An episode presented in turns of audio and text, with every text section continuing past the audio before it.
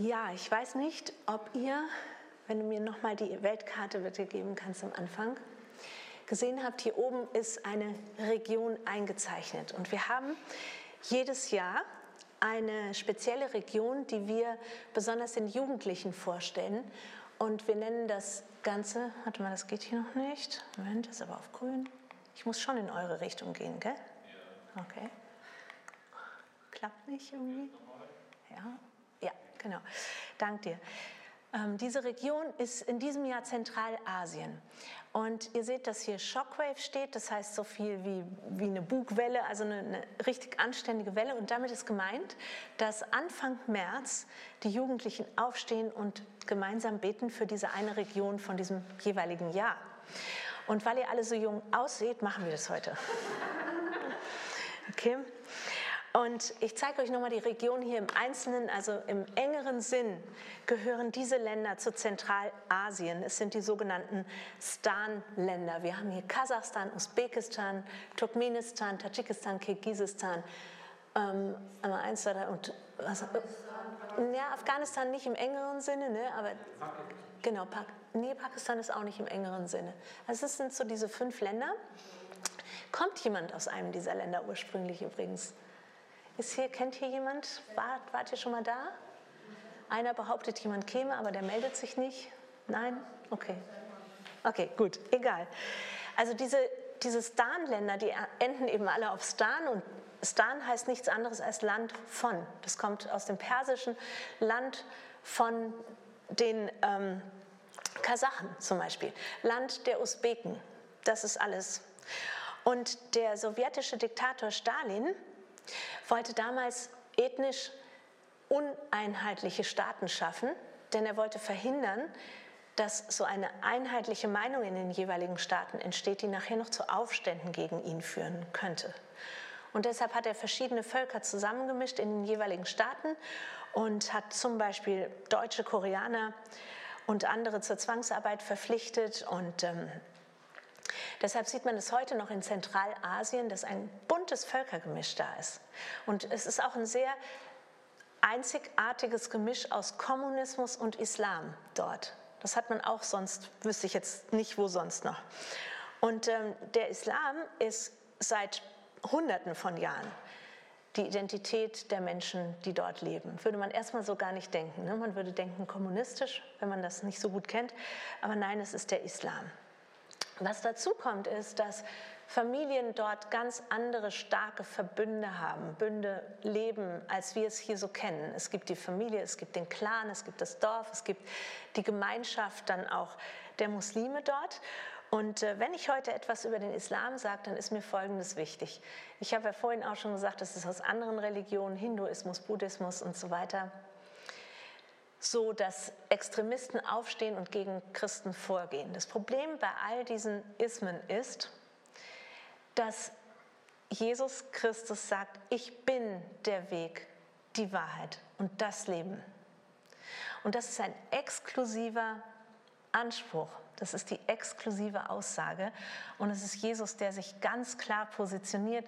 Und weil wir an diesen Jesus glauben, sind wir in den Augen von Menschen, die das nicht haben wollen, aus Machtgründen, aus anderen Gründen, ein Dorn im Auge. Das ist der Grund für Verfolgung von Christen, auch von anderen Minderheiten in den jeweiligen Ländern.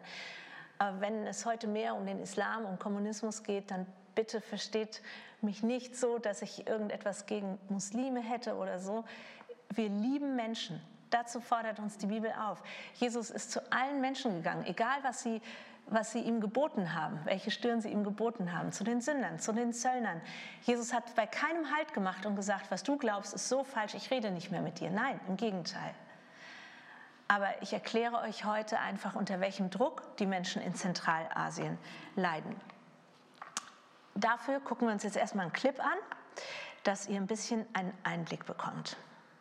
Danke euch Technikern übrigens, dass ihr euch da so reinhängt. Ähm, geht's wieder nicht? So, genau. Heimat ist etwas so Wichtiges. Jeder von euch, der flüchten musste, einmal weiß, wie schwer es ist, aus der Heimat weggehen zu müssen und Menschen hinter sich zu lassen. Und die Frage ist dann, wo ist überhaupt deine Heimat? Wo fühlst du dich zu Hause? Es gibt Menschen, die fühlen sich noch, mal, noch nicht einmal in sich selbst zu Hause. Aber wenn wir Jesus in unserem Leben haben, dann kommt dieses Heimatgefühl auf. Dann wissen wir, wir sind bei ihm zu Hause. Und ich habe immer wieder das Privileg, auch mal in Länder zu reisen, in denen Geschwister wegen ihres Glaubens verfolgt wurden. Und ich war beispielsweise auf der arabischen Halbinsel und habe das dort so hautnah miterlebt, wie es ist, wenn Menschen sich plötzlich zu Jesus bekennen und rausgeschmissen werden aus ihrer Familie, aus ihrem Zuhause, wenn äh, zum Beispiel Frauen dann die Kinder entzogen werden, der Mann sie weiter erzieht, damit sie Muslime werden. Und äh, bis hin zu, wir töten dich, weil ja, im Koran es eben auch entsprechende Stellen gibt, die fordern, wer abfällt von diesem Glauben, den darf man töten. Und von dieser Seite her kann es wirklich passieren, und es ist in Zentralasien auch, wenn man sich zu Jesus bekennt, ist man einfach seine Heimat los, weil die Familie sagen muss, du gehörst nicht mehr zu uns. Wenn ich aber auf Christen treffe, dann sehe ich das so oft am Blick, wenn ich in so ein fremdes Land gehe und wir werden abgeholt vom Flughafen. Der ganze Flughafen ist rappelvoll. Ich sehe, wer uns abholt. Dieser Blick, dieses Wache in den Augen, was Jesus schenkt, ist so einmalig. Das gibt es einfach nirgends sonst. Und ihr seht hier diese Jurte. Jurte ist dieses Zelt.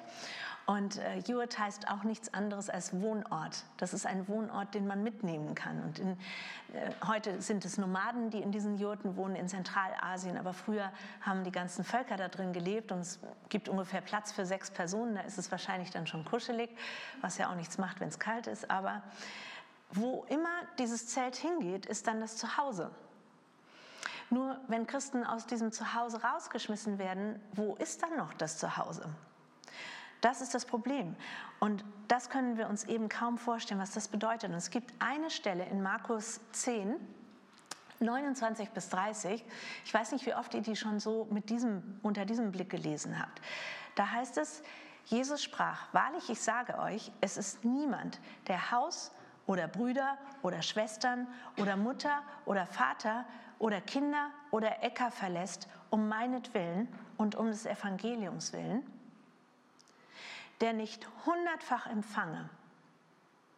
Du verlierst alles, aber du empfängst hundertfach. Und zwar jetzt hier auf dieser Welt, jetzt und in dieser Zeit, Häuser, Brüder, Schwestern, Mütter, Kinder und Äcker inmitten der Verfolgung und in der kommenden Welt das ewige Leben.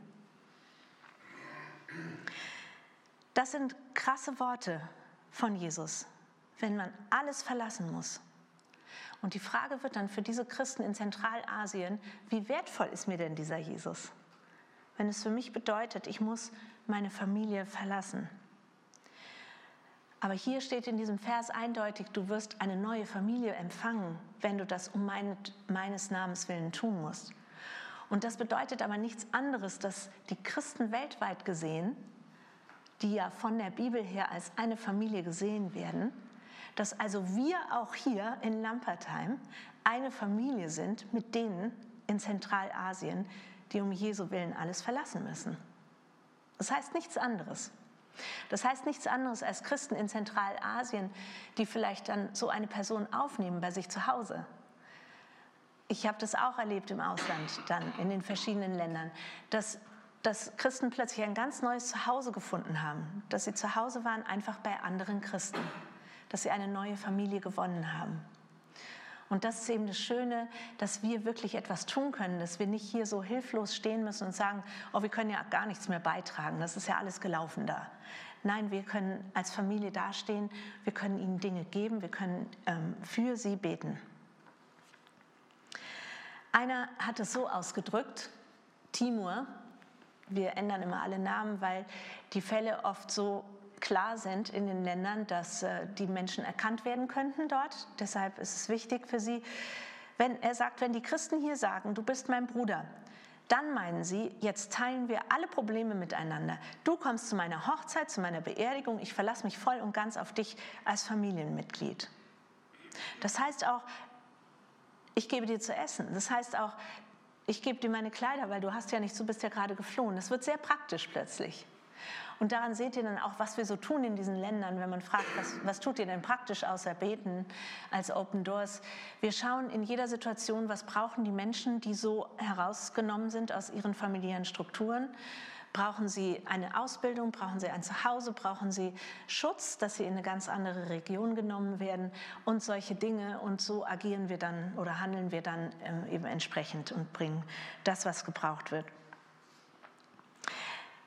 Bevor wir jetzt zum ersten Mal beten, wenn du nicht betest, wer dann?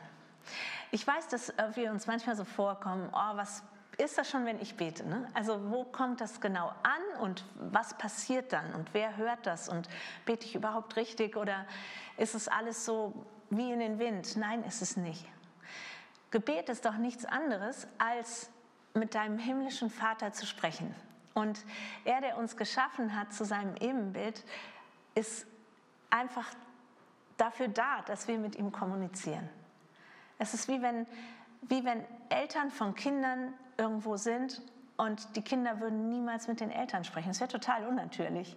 Natürlich sagen Kinder morgens, was nachts passiert ist, wovon sie geträumt haben. Natürlich kommen Kinder nach Hause von der Schule und sagen, weißt du, was da war? Ich weiß, es gibt auch verschlossene Kinder. Aber in der Regel sprechen Kinder mit ihren Eltern. Und es ist eine Tragik, wenn sie es nicht tun. Da können Eltern eingehen. Das, das wäre die größte Tortur für Eltern, wenn die Kinder nicht mit ihnen sprechen würden. Und von daher, wenn du ein Kind Gottes bist und hier bist, sprich mit deinem Vater über diese Sachen. Sprich mit ihm über deine Geschwister in Zentralasien, die dich so dringend nötig haben. In diesen Ländern wird vieles verboten. Zum Beispiel in einigen der Stan-Länder wird verboten, dass Kinder unter 18 überhaupt die Kirche besuchen. Das heißt, eine ganze Generation wird rausgenommen, wird atheistisch erzogen. Ähm, in einigen dieser Länder darf man noch nicht mal eine Bibel öffentlich tragen, wie in Usbekistan beispielsweise. Keine Bibel öffentlich auf der Straße. Und ich weiß nicht, ob ihr es hier euch so vorstellen könnt, wenn jetzt hier zum Beispiel unter uns ein Spitzel sitzen würde, der nur aufpassen würde, ob in dem Fall jetzt ich oder sonst Andrea alles richtig macht und sagt und der auch euch nachher folgen würde und mal schauen würde, wo ihr wohnt, was ihr so macht, ob ihr euch christlich da irgendwie noch mehr engagiert. Ich weiß nicht, wie es wäre, wenn, wenn ihr wüsstet, das ist der letzte Gottesdienst heute, denn am Montag wird die Kirche geschlossen hier, weil ihr keine Daseinsberechtigung mehr habt. Was würdet ihr tun? Was würdet ihr tun? In Kasachstan ist es so, dass sie sich zu Hause treffen, am Tisch treffen. Sie kochen zusammen, sie essen zusammen denn das ist das Unverfänglichste. Da kann jedes Mal die Polizei kommen und sie können sagen, wir essen zusammen. Was wollt ihr? Und so feiern sie Gottesdienst. Es muss Essen dabei geben. Das ist ihr Schutz, zusammen zu essen.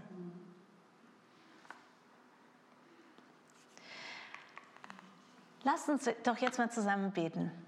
Und äh, wenn du hier neu bist und nicht so gerne betest oder nicht weißt, was das ist, dann hör einfach zu, wenn die anderen beten. Aber ich fände es wunderschön, wenn ihr euch so zu dritt führt, gerade mal so zusammenstellt oder rückt, äh, wer nicht stehen möchte und kann.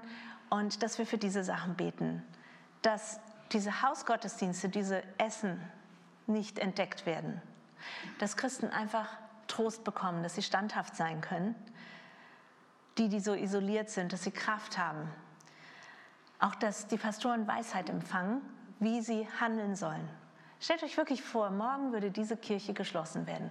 Was bräuchte Andrea für eine Weisheit, um zu wissen, was sie hier macht, damit niemand von euch in Gefahr gerät? So sieht das ganz praktisch dann aus. Und dass Menschen in Regierung und Behörden zu Jesus finden, denn das das, dass wir für unsere Feinde beten, ist so wichtig. Oder für die, die nicht unserer Meinung sind. Denn wenn sie Jesus kennenlernen, haben wir kein Problem mehr. So einfach ist es. Lass uns gerade beten, so zwei Minuten. Und ich werde es dann abschließen. Sehr.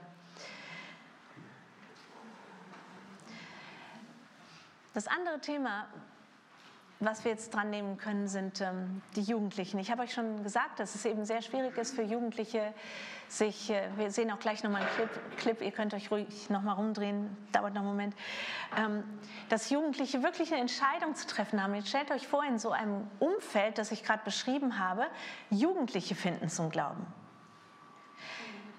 Jugendliche, die eigentlich so angewiesen sind wie niemand anders auf die Beziehung zu ihren Eltern, auf die Beziehung zu ihren Geschwistern, auf diesen Familienverbund, die einfach völlig ungeschützt sind. Und wir wissen zum Beispiel von einem Mädchen, also diese Filme, die ihr hier seht, die wurden vor einigen Monaten gedreht. Da ist ein Team von uns eben nach Zentralasien gereist und hat diese ganzen Leute interviewt. Ein Mädchen wurde mit 15 Jahren mitten im Winter vor die Tür gesetzt, weil ihre Eltern gesagt haben, entweder dein Jesus oder deine Familie. So einfach ist es. Und wir schauen uns mal einen Film an, was die Jugendlichen zu entscheiden haben.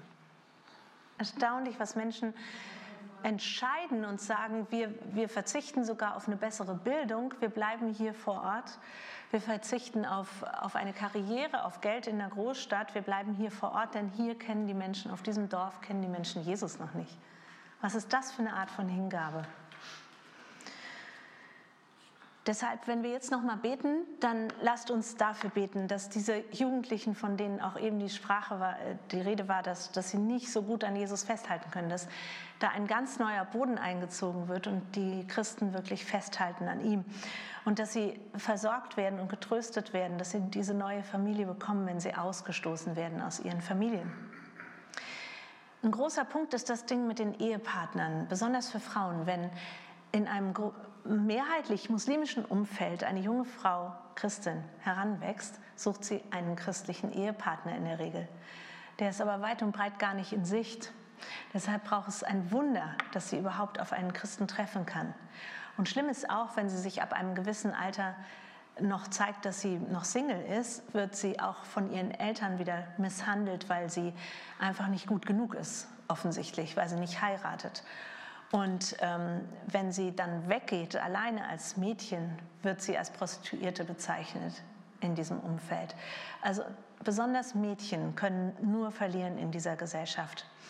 Und ja, lass uns beten, dass sich viele Leiter berufen lassen, gerade in diesen Ländern, in denen es völlig verboten ist, dass Jugendliche in die Kirche gehen, dass sie über diese Treffen zu essen ähm, so viel Input erfahren, dass sie gut zu Leitern werden können.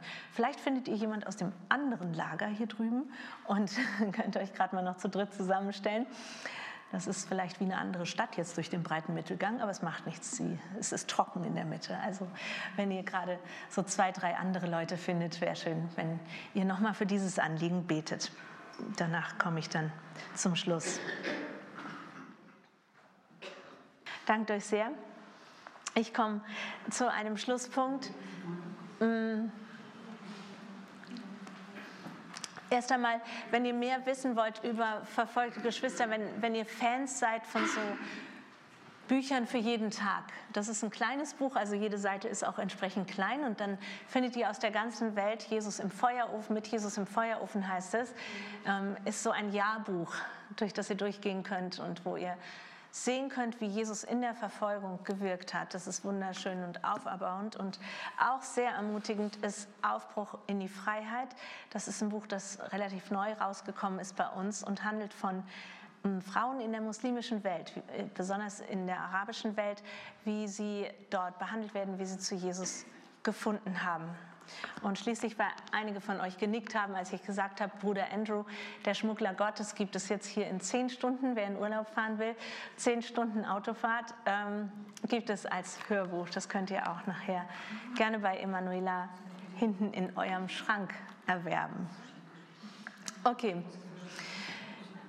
Ich will am Schluss noch etwas sagen zur Mentalität. Man fragt sich doch gerade, wenn man das bei Jugendlichen hört, wie kann es sein, dass eine Mutter, ein Vater zu seinem Kind sagt, ich will dich nicht mehr.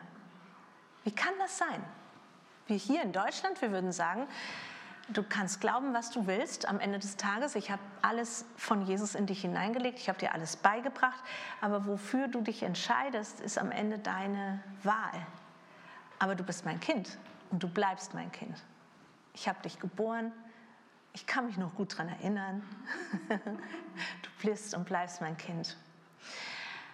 Aber wir haben es hier auch mit einer anderen Denkweise zu tun. Unsere Denkweise ist, ist das, was du sagst, richtig oder falsch? Es geht uns hier um richtig oder falsch. Aber in diesen zentralasiatischen Ländern, wie auch oft in der muslimischen Welt, geht es um Ehre, Scham und Schande. Mal eins weiter, wenn du eins weiterstellen kannst.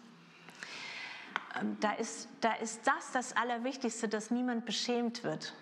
Und nur so kann man das erklären. Ihr könnt es euch zum Beispiel so vorstellen, das ist dann auch gemischt mit ein bisschen hm, Überlebensmodus, würde ich sagen. In den zentralasiatischen Ländern gibt es nicht so eine Grundversorgung wie hier. Das ist alles viel schwieriger. Und man muss einfach zusehen, woher man sein Zeug bekommt. Es ist große Armut, es ist große Arbeitslosigkeit da. Und so versucht jeder dem anderen zu helfen. Und es hat sich wie so ein System etabliert, in dem man schon weiß, wie man zu handeln hat. Ich gebe dir, du gibst mir, auch mal gerne unten durch. Und wer aus diesem System herausfällt, der muss einfach weg. Wer nicht an den Islam glaubt, das, wir haben es gehört in dem Film, der ist ein Abtrünniger, ein Kafir. Und ein Kafir, ein Abtrünniger muss weg, einfach weg oder weg, physisch weg oder umgebracht werden. Und äh, deshalb ist es so, wenn ein Sohn oder eine Tochter zum Glauben an Jesus findet, dann steht diese Ehre der ganzen Familie auf dem Spiel, die Ehre des ganzen Stammes, die Ehre der Großfamilie, aber auch die Ehre der gesamten muslimischen Welt. Und deshalb wird in dieser Denkweise die Person dann aussortiert sozusagen. Und das ist das Schwierige. Also wenn ihr weiter dafür betet, dann habt das so im Kopf, dass es einfach eine ganz andere Denkweise ist. Und ähm, ich habe euch etwas mitgebracht. Moment, ich gehe da gleich nochmal zurück. Ihr habt hier auf eurem Stuhl so ein Monatsmagazin, Gebetsmagazin. Und wenn ihr das gerade mal nehmt, dann nehmt doch mal bitte die losen Blätter raus. Und ihr findet dann in der Mitte so ein Gebetsheftchen, das ihr rausnehmen könnt. Und in diesem Monat haben wir natürlich parallel zu Shockwave auch Zentralasien zum Thema. Das heißt, ihr findet hier für jeden Tag in diesem Monat ein Gebetsanliegen, ein kleines Gebetsanliegen. Und das ist, macht es dann sehr einfach, denn morgen steht ihr auf und sagt, da war irgendwer da, der hat, glaube ich, über verfolgte Christen gesprochen. Aber äh, was war das nochmal genau und wofür sollte ich nochmal genau beten? Und hier findet ihr, findest du es nicht? Da in der Mitte? Genau, das ist es. Genau das ist es, was du da hast. Ja.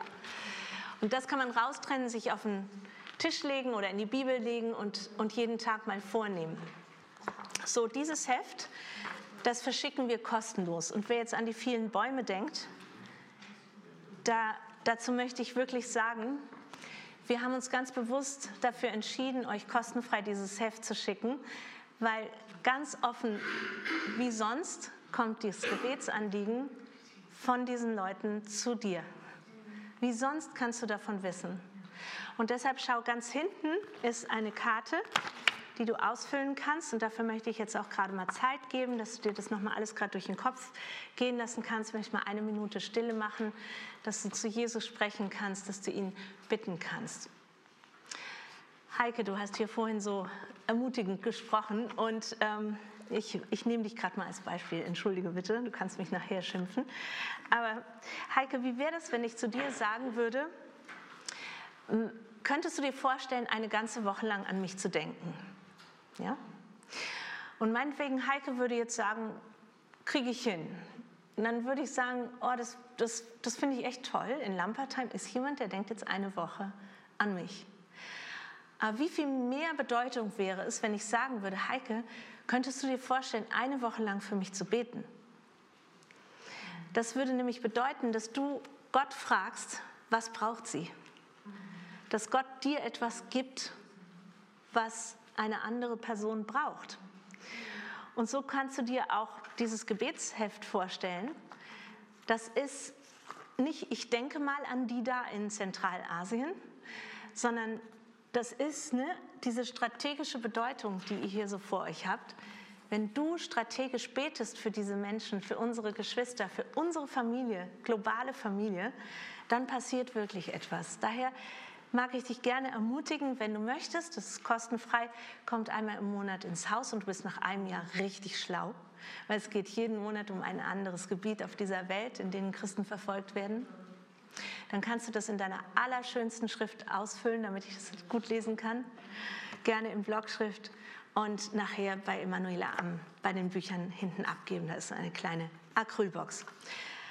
Aber ähm, ich weiß es von mir, dass man nicht geboren wird, damit für verfolgte Geschwister zu beten. Das ist, das ist etwas, das offenbart werden muss. Und deshalb würde ich jetzt gerne für uns alle beten, dass Gott uns etwas offenbart, wenn das uns betrifft. Und dann gebe ich im Moment Stille, ihr könnt es gerne ausfüllen und dann sage ich noch ein Schlusswort. Vater im Himmel, ich danke dir so sehr dafür, dass du in dieser Gemeinde so viel Gebet geschenkt hast, dass in dieser Gemeinde so viele Menschen sind, die sich berühren lassen von anderen Geschwistern, denen es nicht so gut geht. Und ich bitte dich jetzt, dass äh, auch wenn vielleicht das Thema ein bisschen verschüttet war vorher oder wenn, wenn man so im Trubel des Alltags nicht so dran gedacht hat, dass du uns jetzt zeigst, ins Herz gibst, ob wir mehr wissen wollen, erst einmal. Ob wir mehr jeden Monat wissen wollen, wofür wir beten können und ob du uns ansprechen willst und etwas in uns öffnen willst, dass wir beten können für verfolgte Geschwister. Herr, wir tun uns jetzt auf, dass du zu uns sprichst über unsere weltweite Familie.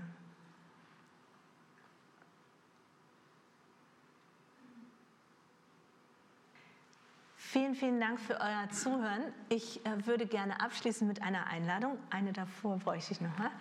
Und zwar, ähm, mein Mann und ich, wir nehmen uns vor, jedes Jahr einmal zu einer Konferenz zu fahren, die uns geistlich wieder nährt. Und falls euch das anspricht, würde ich euch gerne einladen zu so einer Konferenz. Das ist der Open Doors Tag an Himmelfahrt, an dem Samstag von Himmelfahrt.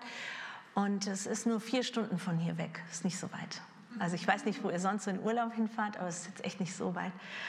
Und ähm, da könnt ihr hinkommen und erleben, wie Geschwister aus der Verfolgung berichten.